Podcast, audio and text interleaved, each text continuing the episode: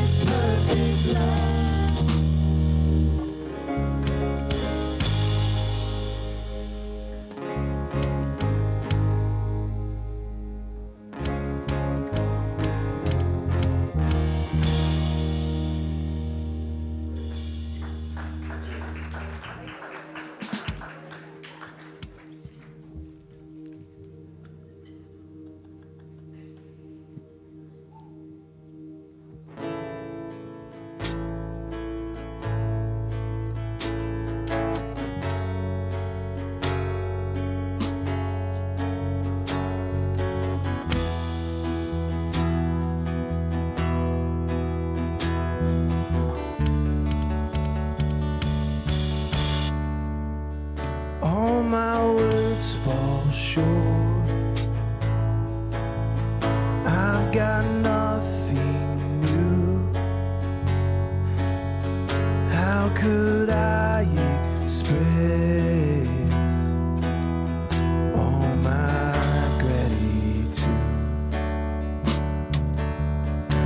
I could sing these songs as I often do, but every song must end, and you never do. So I throw up my hands and praise you again and again, 'cause all that I have is a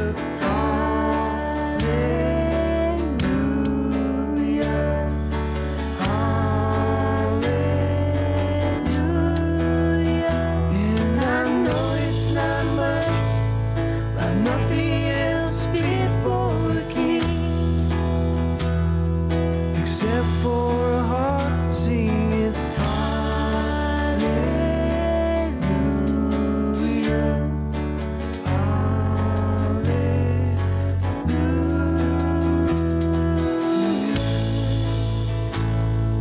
hallelujah. I've got one response, I've got just one.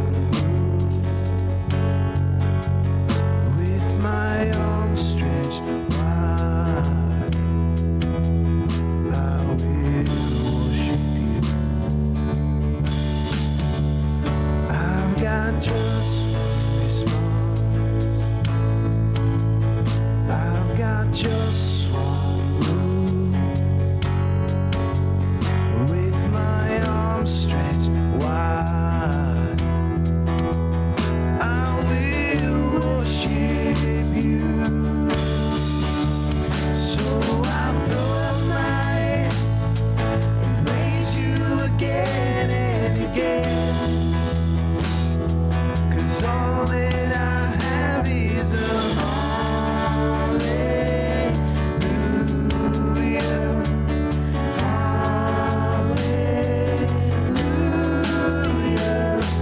I know it's not much, but nothing else fit for a king, except for a heart singing hallelujah.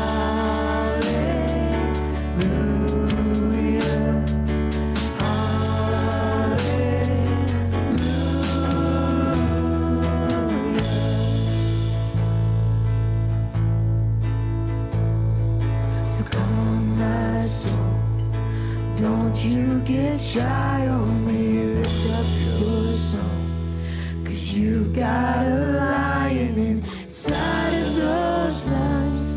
Oh, get up and praise the Lord.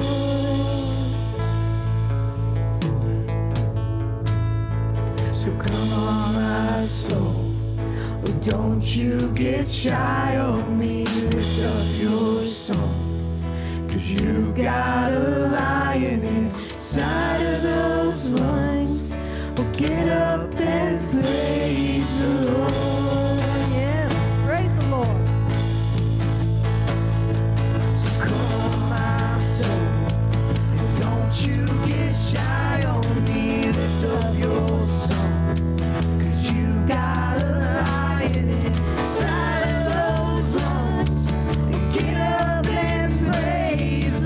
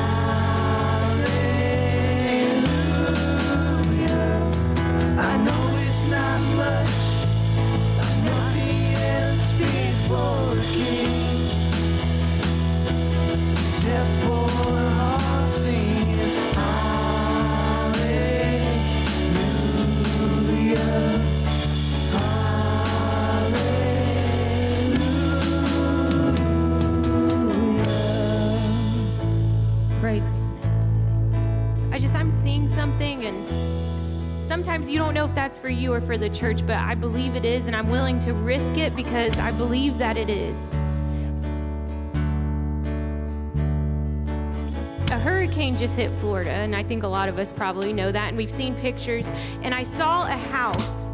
It was planted on firm rock on a cliff, but the, the ocean was right there, and it's just pounding. And we knew, whoever owned that house knew a hurricane was coming. And they were planted on a firm foundation, but they did nothing to prepare their household for the storm that was brewing. And I just hear the Lord saying, there is a storm. He said, he told us the enemy was coming for us. The enemy was going to try to distract us. He was going to attack us. And I told you, it's in the word, I told you, and you're not prepared. You have a firm foundation, but you are not closing your windows. You're not boarding up your house. You're not protecting your family. So if you're going through a storm right now and you're confident, I have that foundation, I have the Lord, I love him. Are you prepared for the storm that's hitting you? Are you in your word to get the truth? Are you fasting when there is a trouble that you don't know what to do? The enemy is here. He doesn't want you to make it to heaven. He's going to try to distract us because he doesn't want us to share the word of Jesus so other people make it to heaven. Are we doing what we need to do to protect ourselves from the enemy? Yes, we have that foundation. Praise God. But what are you doing to protect your family in the storm? What are you doing to protect yourself, to guard yourself, to guard your eyes, to shield yourself from what the enemy is doing outside?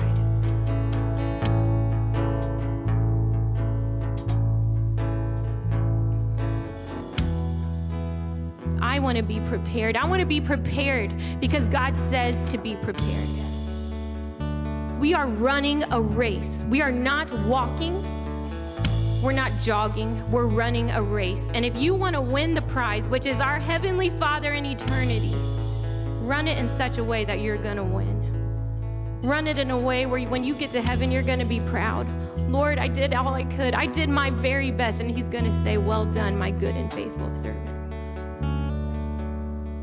So when you have nothing else left, we're going to sing this chorus again. When you have nothing else and you say, God, I see the enemy coming. I know he's there. I don't know what to do. Just praise him because God moves when we praise.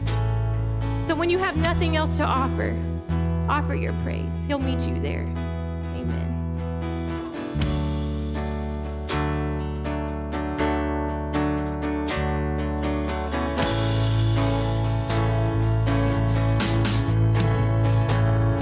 So come on, my soul, and don't you get shy.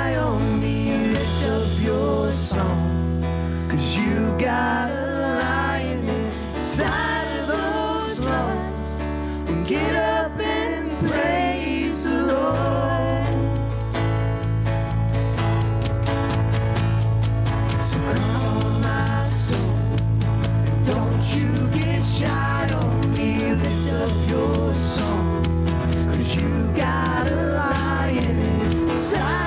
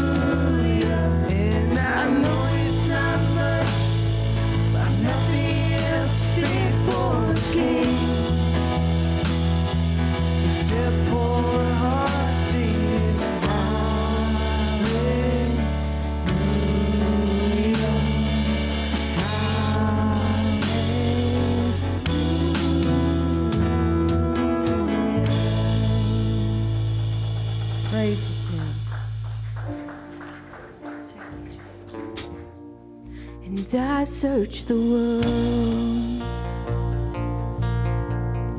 but it couldn't fill me. Man's empty praise.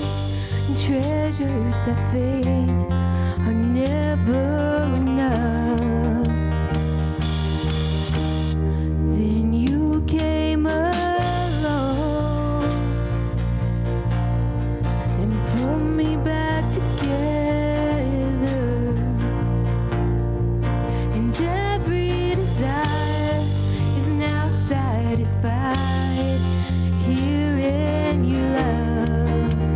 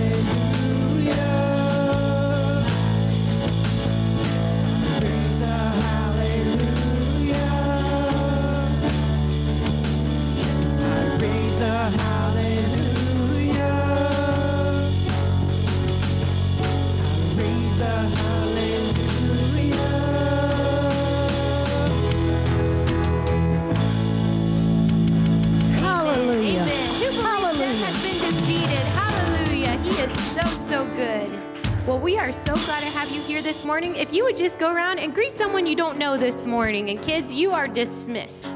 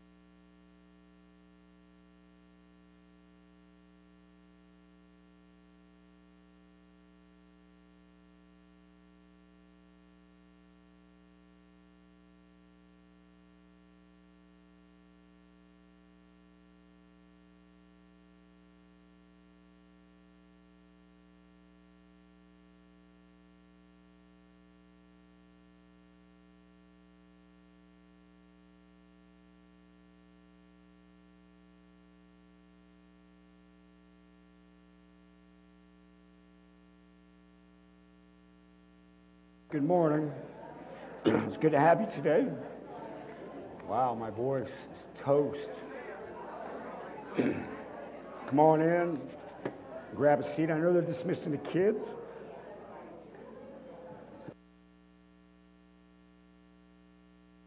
We'll take up tithe and offering, so if you have something to give, you can prep that. Well, come on in, everybody. Man, I don't, I don't have it today. Good morning, good morning.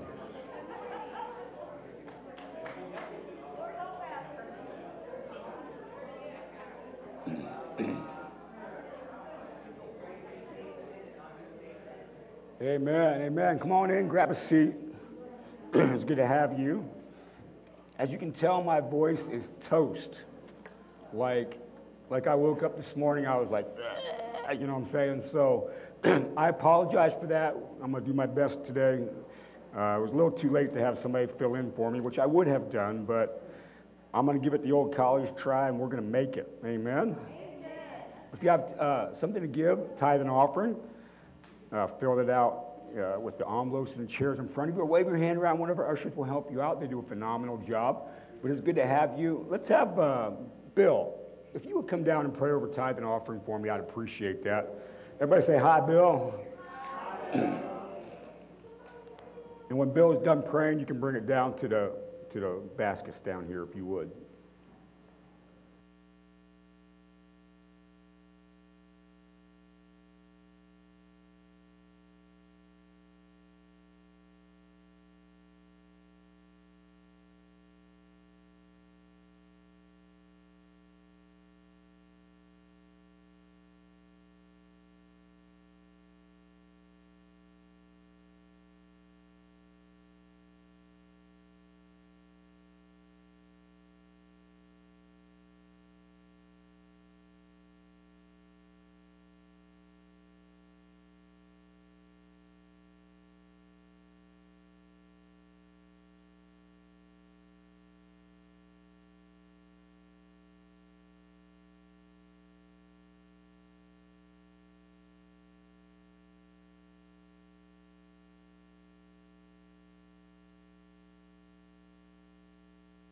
Bill, bring it down if you have it this morning. A couple of announcements real quick. I'm going to make it, I promise. Churchwide prayer tomorrow. Uh, please be here for prayer from six to seven.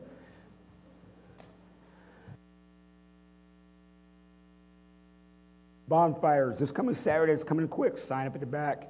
The ladies are going to meet here at five p.m. Starts at six o'clock. See if the questions about that. See Samara, okay?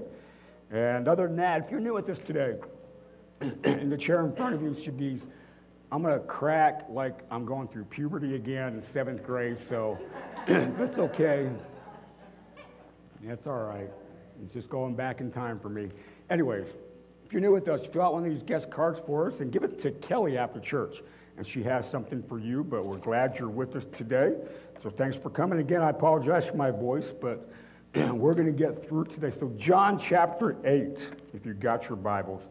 Uh, by the way, in the back, we have a collection of cups and things that have been left here. Uh, they're back by uh, the microwave in the kitchen. They're about to be purged. So if you're missing a cup, go get it, or it will no longer exist after today. Okay, so pick those up today. John chapter eight.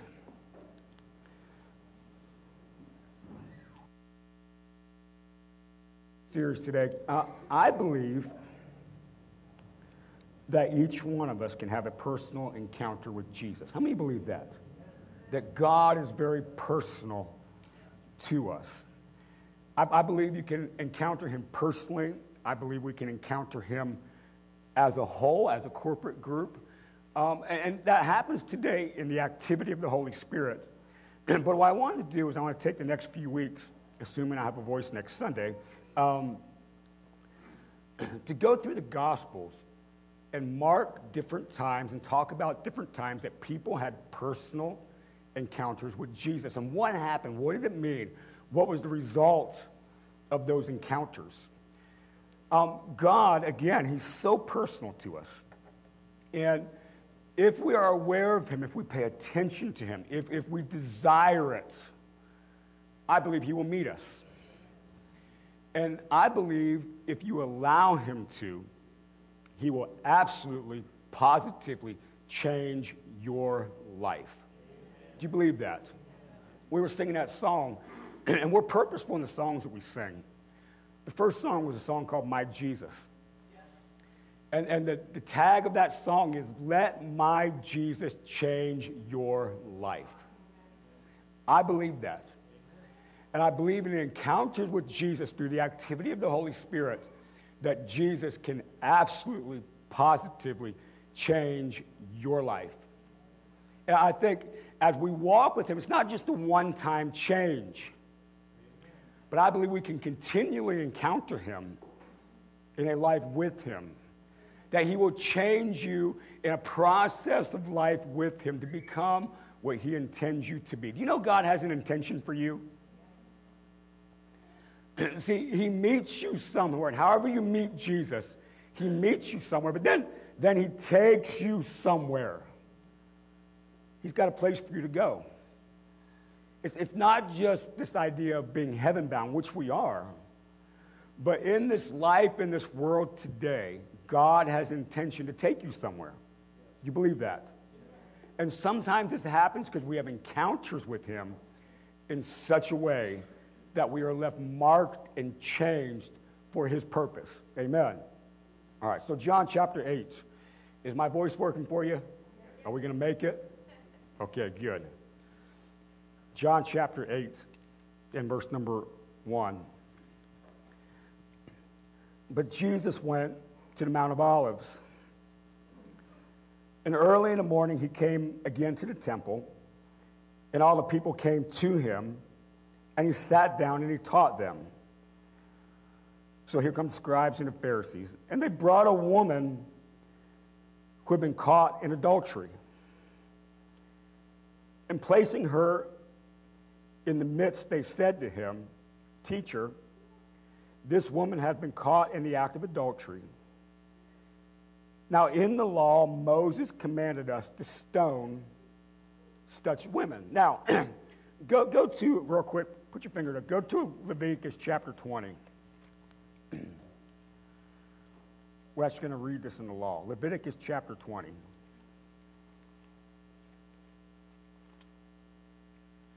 And uh, verse number ten. Leviticus twenty, verse number ten. It says, if a man commits adultery with the wife as his neighbor, both the adulterer and the adulteress shall surely be put to death. And, and it echoes that again in Deuteronomy twenty-two. So literally in the law, if a Jew was caught in adultery, by the law of Moses, they had the right to condemn them to death. And the preferable way to do this is to stone them. So this woman was caught in adultery.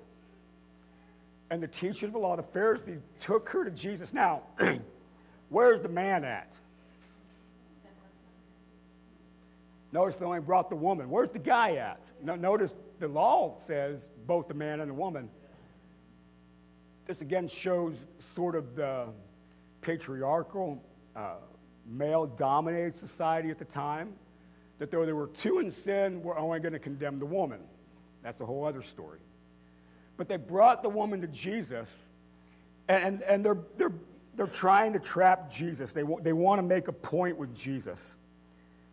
So notice they said, so what do you say? So, so in the crowd of people, they're calling out Jesus. In verse six, and they said this to test him, that they might have some charge to bring against him. In other words, they're against Jesus. They're trying to expose Jesus. So they're trying to trap him by either saying, well, no, don't stone her. Then they can say, well, you don't uphold the law of Moses. But on the flip side of it, because he's so much teaching mercy and grace, they're going to say, well, he goes against what he teaches. They're trying to trap him. So Jesus, as he often does, he rarely answers your questions straight on. Rarely. Rarely does he ever give a direct answer. A lot of times, more often than not, he responds with a question. But not this time. Notice what Jesus does. Jesus bent down and wrote with his finger on the ground. And there's a lot of speculation what he wrote. It doesn't say here. But they continued to ask him, and he stood up and said to them, let him who is without sin be the first to throw the stone at her. And once more he bent down and wrote on the ground. But when they heard it, they went away one by one, beginning with the older ones, and Jesus was left alone with the woman standing before him. This, this woman is having a direct encounter with Jesus. And Jesus stood up and said to her, woman, where are they? Has no one condemned you? And she said, not one, Lord. And, and no, notice she calls him Lord there. She is having a revelation of who he is. And Jesus said, neither do I condemn you. Go, and from now on, sin no more. So was the woman in sin? Yes. Was she caught in her sin?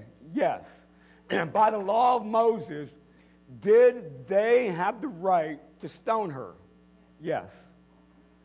But Jesus, as he often does, begins to shape things and change things in such a way to show the nature of who he is. See, he goes from condemning to actually forgiving. He goes from the opportunity to take life to give life.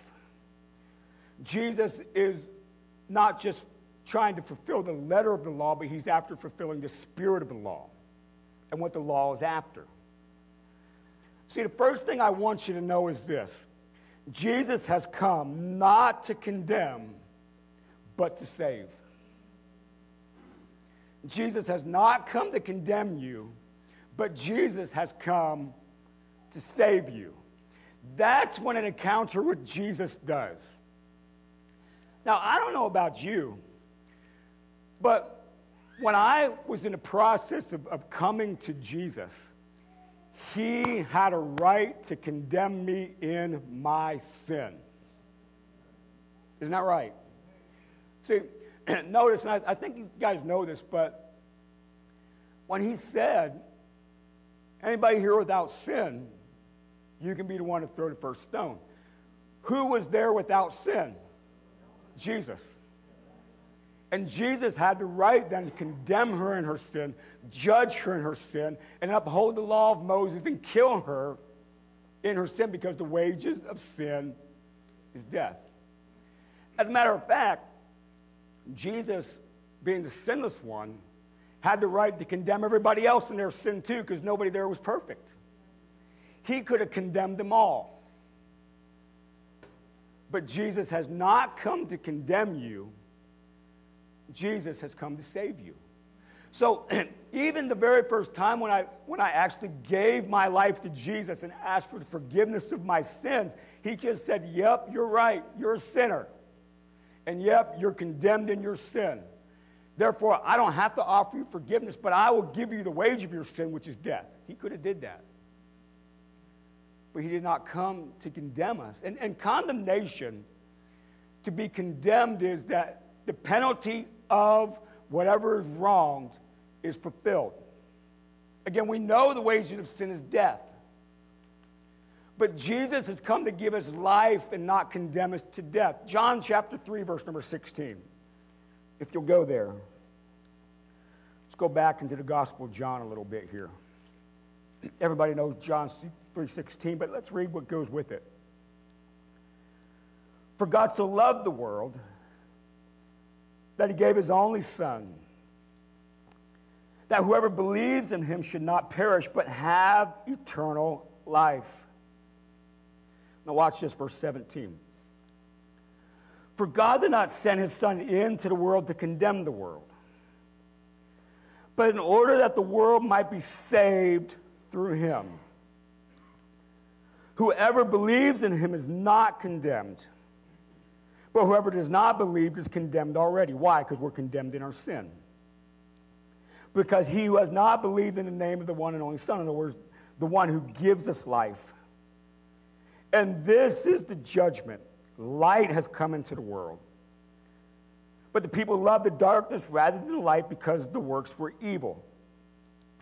For everyone who does wicked things hates the light and does not come into the light, lest his works should be exposed. But whoever does what is true comes to the light, so it may be clearly seen that his works have been carried out in God. See, the mercy of God cuts right through our sin to the individual person. That is an encounter with God. The mercy of God changes you if you allow it to. You see, not only did that woman have an encounter with Jesus, but so did those who brought her to him. In a way of looking to trap him, Jesus turned the whole thing on its head, and, and not only didn't condemn the woman, but highlighted the fact that those trying to condemn were actually in sin themselves. In other words, he held up this teaching. Let, let's go to Luke chapter number six. And verse number thirty-seven. Luke chapter six, verse number thirty-seven.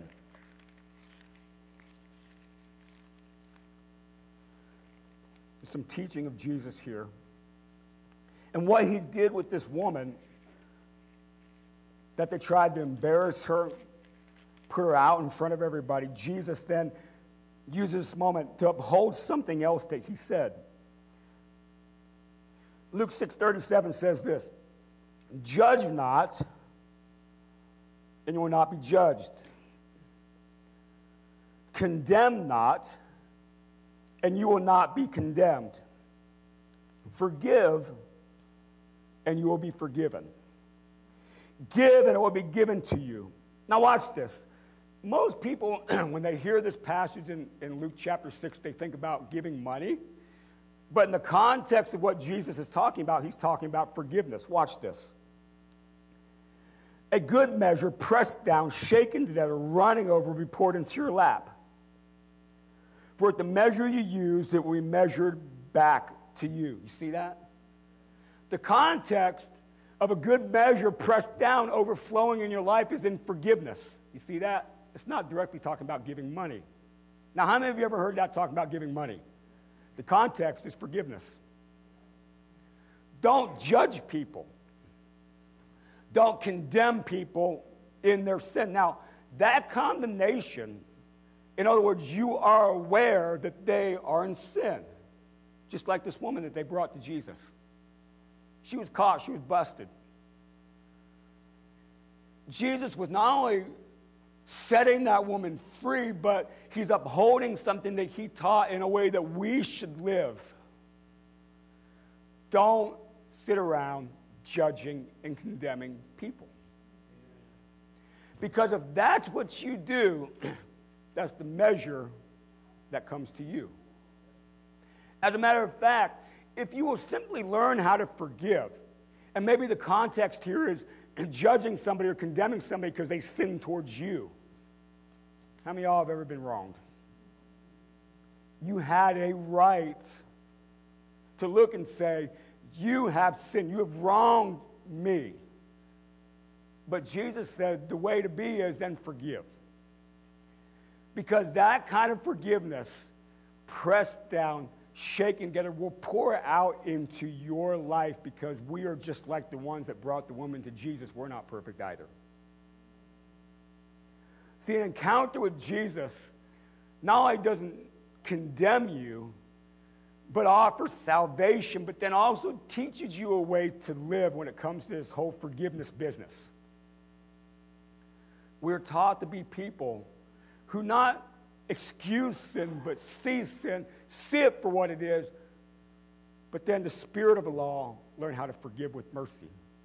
Because ultimately, Jesus desires mercy and not sacrifice.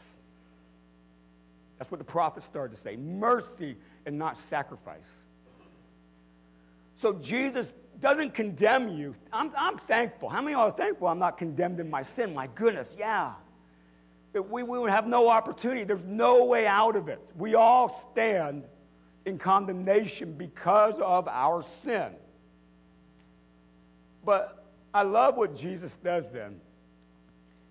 He goes on to her and he says, go back to John chapter eight.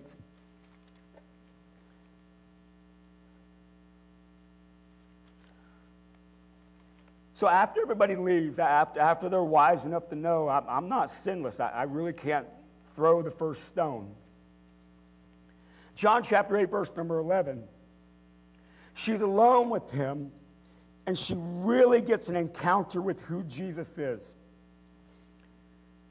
And Jesus said, neither do I condemn you.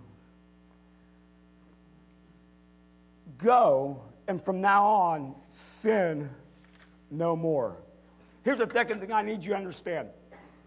An encounter with Jesus is to be given the possibility of new life. You see that? He doesn't condemn us. He's come to save us, and salvation is always the possibility of new life. Do you know God is always putting new life in front of you? Do you know that? Always putting new life in front of you. He doesn't condemn us to hold us to our past. He offers a way forward in our lives, in everything. How many of you have ever been stuck in sin? Let me see. Who's been stuck in sin? He's always putting new life in front of you. He's not condemning you in that sin. He's not excusing it. Because notice he said, now go and leave your sin. He didn't excuse her sin. She literally was in sinful, adulterous relationship. She called out for it. But he didn't condemn her for it. He doesn't excuse it. But he says, now you realize there's life in front of you. You can leave that life of sin if you want to. You know that? You can leave a life of sin if you want to. And let me say that again. You can leave a life of sin if you want to, because Jesus opens that door for us. Always new life, An encounter with Jesus is about new life. Do you believe that? That I, I am forgiven of my sin. No, notice when Jesus says, hey, I don't condemn you. He absolves her of what the law said the penalty was, a percent. He absolved her of it. He not only just allowed her to be free from it as far as forgiven, but now he says, now actually be truly free from it. Leave it. See, here's the thing. We often ask forgiveness for our sins that sometimes we have no intention of leaving. Isn't that right? We know we're in sin, and the guilt of our sin hits us, so we ask for forgiveness. But do you actually have the intention of leaving that sin? Now, we don't know what happened with this woman. We have no idea. It doesn't say. Did she actually grab hold of the life that Jesus put in front of her, or did she not? Did, did, she, did she get out of there and go, whew, man, I escaped that one, whew, and ended up with her lover, whatever he was, in that relationship the next day? See, the encounter with Jesus doesn't condemn you, but are you living in the life of possibility that he puts in front of you? So I, I hear people when we talk about this, they say, see, he called her sin out. See, he didn't let her go in her sin. See, Jesus isn't just about grace. See, and I agree. But you have to think about it this way.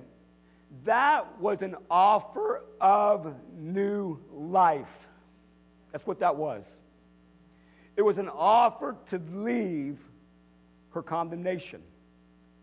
The Bible says in Romans chapter eight, there is no condemnation for those who are in Christ Jesus. In other words, you put yourself in to who he is. You live your life in him. And when we live in Jesus, the condemnation is removed, but as Romans six four says, the possibility of living a new life. That's what the Christian life is all about. It's an encounter with Jesus where our sin is forgiven, it's not excused, but then new life is put in front of us. That's what Jesus desires. He's taking you somewhere. Right. He has intention for you. And, and it's, it's not just about, man, I need to hang on until I get to heaven. I'm going to do the best I can. I'm going to survive. I'm going to make it. I'm going to just do this day by day. Yeah, yeah, sometimes we got to live day by day. But it's not just making it to heaven. It's about new life in this world right now. That the kingdom life, the kingdom of God, is about living what Jesus said is the abundant life. Again, we think, we hear abundant life, we think finances. Abundant life is freedom from sin. That's abundant life. Abundant life is not going back to what you have come out of. But do you realize what Jesus puts in front of you is always better than what you come out of? What he puts in front of you is always better than. Remember when, remember when the Israelites got out of Egypt? Because God wasn't doing everything they wanted to do when they wanted him to do it. They said, man, we were better off back there as slaves. Don't be like that. You've been set free from a slavery of sin. Walk in the abundance that Jesus has in front of you. It is always better than what you came out of. Now, what does the devil want you to think? Oh, man, that's better. That satisfaction is better. I felt good during it. It's better. Why was that woman in an adulterous relationship with a man? Because she liked it. Let's be honest. There was the desire. She was fulfilling something, but yet it was sin. But if she really took the moment and allowed herself to walk out of that sin, at some point, she would realize this freedom is much better than the satisfaction that I had. It can never compare to what Jesus gives you. Do you believe that? Because sin, sin, even as sugar-coated as it can be, is still eventually death to you. Most people are in sin because at the moment there's a gratification, it feels good, there's a desire, there's a temptation, we, we give into it, all right? That, that's sin. It can never measure up to the life in Jesus Christ. An encounter with Jesus gives you the possi- now listen, the possibility of life, but are you going to walk in it? See, we don't know what happened with that woman. We don't know. It's not like later on in the story at, at the crucifixion or something, she's counted among those that are still following him. It doesn't say. You have an opportunity to live that story. You know that? You have an opportunity because every single one of us here, every one of us here, Jesus has said to us, I don't condemn you. Now, go and leave your life of sin. Every one of us. What story are you living right now? Are you living in the fullness of the fulfillment of the life that Jesus has put in front of you? It's your story to write. Every single one of us, we have a different story. Different ways that Jesus has met us, different encounters, different ways that he showed up and said, I don't condemn you, but let's, let's, let's find freedom. What's your story saying? What's happening in your life? My desire through the ups and the downs, through the times you take three steps forward, sometimes one step back, my desire is that you're moving on, sometimes you fall, get back up, whatever it is, my desire is that you're allowing him to take you somewhere. And new life that's in front of you is being lived. Amen? He offers you new life. That's an encounter with Jesus. And this is one of the best stories we find in the Bible about the mercy of Jesus and who he is. I mean, you would think about, I guess if you're mine, you shouldn't do this, but if you were to rate sin, adultery would probably hit your top five, at least top seven, right? That's a big one. Breaking relationships, breaking trust, breaking covenants. I mean, it's all, all sorts of stuff happening there. That's a pretty big sin. But even in this moment, Jesus gives life, gives life, puts life. Let's live in his life. Amen? Okay. We're going to close out today, and we're going to partake of, of communion together. So, if, if gentlemen, if you can grab the tables and, and put them out, please.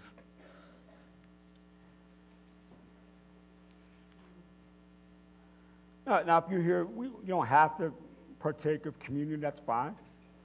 We do it uh, consistently here at our church. Because we believe in what Jesus said, to do this in remembrance of him.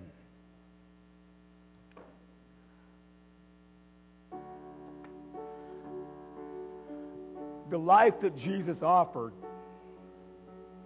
is ultimately confirmed with what these tables represent. These tables are the table of the Lord, the tables of, of sacrament. The tables of a broken body and, and shed blood. It's the table of the sacrifice of Christ. Because Jesus did die. And he died for you. He died for me. He died for reconciliation. He died for forgiveness. He died for us all. So in a moment, I encourage you to come freely, to freely receive what this table represents: forgiveness. That we partake together and we remember that Christ has died for us. And we proclaim that death until he comes again. See, the kingdom of God that Jesus was inaugurating with, with his teaching and, and the things that he did, it led to a cross. And, and a broken body and shed blood was the final statement of the possibility of new life. You know that? See, the resurrection of Jesus confirms it. Remember, when Jesus came out of the tomb on that first Easter Sunday, it confirmed the new life that we're offered and that he's always putting in front of us. New creation was on the ground in this lost and messed up world. So I'm thankful for what Jesus did, the, the, the big, the big moment of humanity's right here. Because when Jesus told that woman, I don't condemn you, but go and leave your life of sin, knowing that this was going to happen is why he could say what he did. For our forgiveness is found right here. Amen. So as much as we take this, it's, it's never to turn cliche for us. Oh, it's just something we do when we go to church kind of thing. But we do this in remembrance because without uh, this work of Jesus, we can't stand in the forgiveness of God. Amen. And when he says, leave your life of sin, ultimately, that's not possible. You believe that? This means everything. So, so if, if you'd like to partake today, if you want to, we ask that you come out to the middle aisles, grab it, and come around the sides if you would. So, so come this morning, and we'll partake together.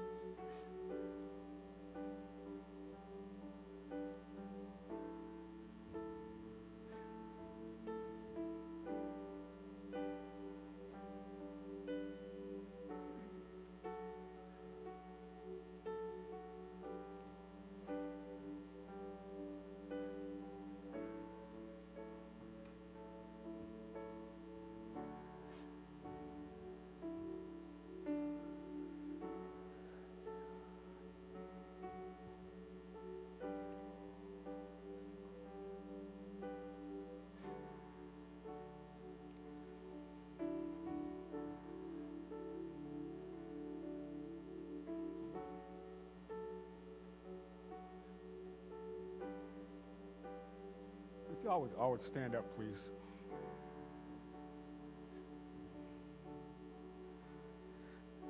Lord, we, we thank you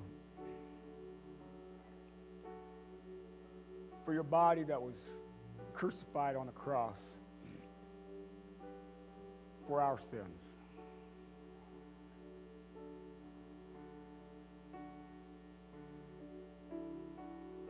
We thank you, Jesus, for taking our place,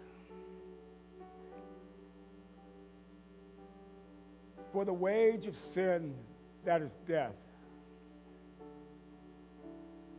that you set that woman free, but then you paid the penalty. You died on that cross.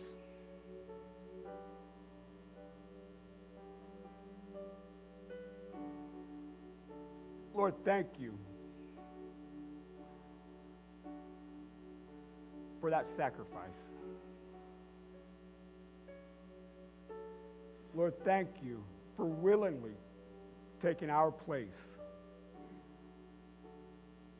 in order to de- defeat death and to, to defeat sin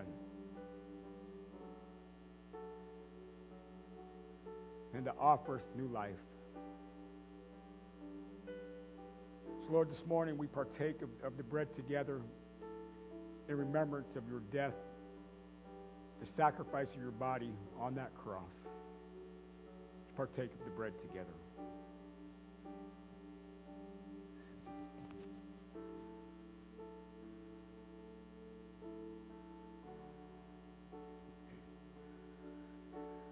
And Lord, in the cup, it represents your blood that was shed for the forgiveness of our sins. Lord, we stand in so much thankfulness, an overflowing of thankfulness, that you've washed us clean. All the things, Lord, that, that have been counted sin against us, you've, you've cleaned the record. You pressed the reset button. And we live within your forgiveness. So we are not condemned in our sin, but can live in new life. We partake of the cup today in remembrance of your shed blood. Partake together.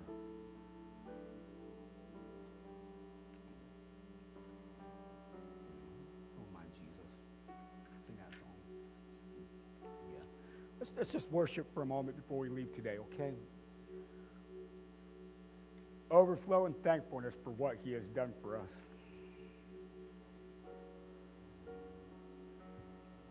Oh, Jesus. Are you past the point of weary? Is your burden weighing heavy? Is it all too much to carry? Let me tell you about my Jesus. Do you feel that empty feeling?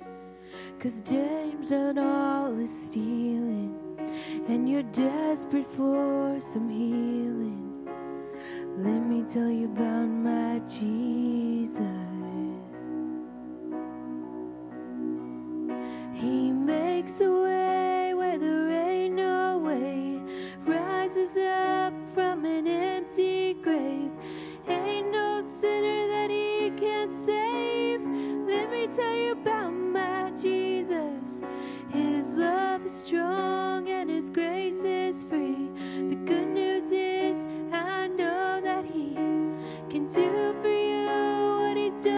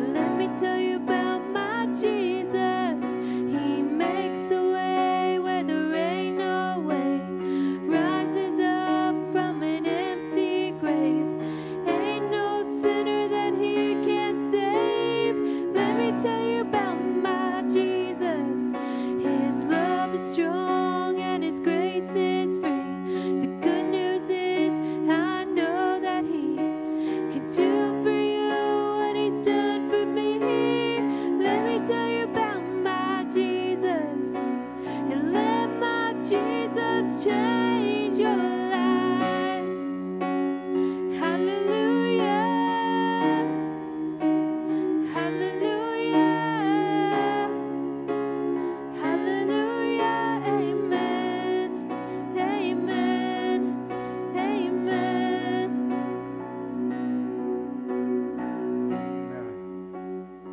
Is Jesus changing your life? Whose life is being changed? Let me see. Amen. Lord, we thank you. We'll come to your house today and just, just be with you. We thank you that you have not condemned us, but you have set us free. Lord, help each one of us. Help each one of us. We need you. Help us to live life as you intended to be. Help us. We will follow you. We will do what you ask. Lord, we give ourselves to you once again today. Help us, Lord. We love you so much. We thank you so much. Lord, we do this because of you, for your glory. In Jesus' name, amen. Amen. All right. Well, again, I'm so sorry. Please forgive me about my voice. We'll, we'll get there again next week. All right. Love somebody on the way out. Thanks for coming. Wednesday at seven. Sunday, ten a.m. next week. We'll see you there.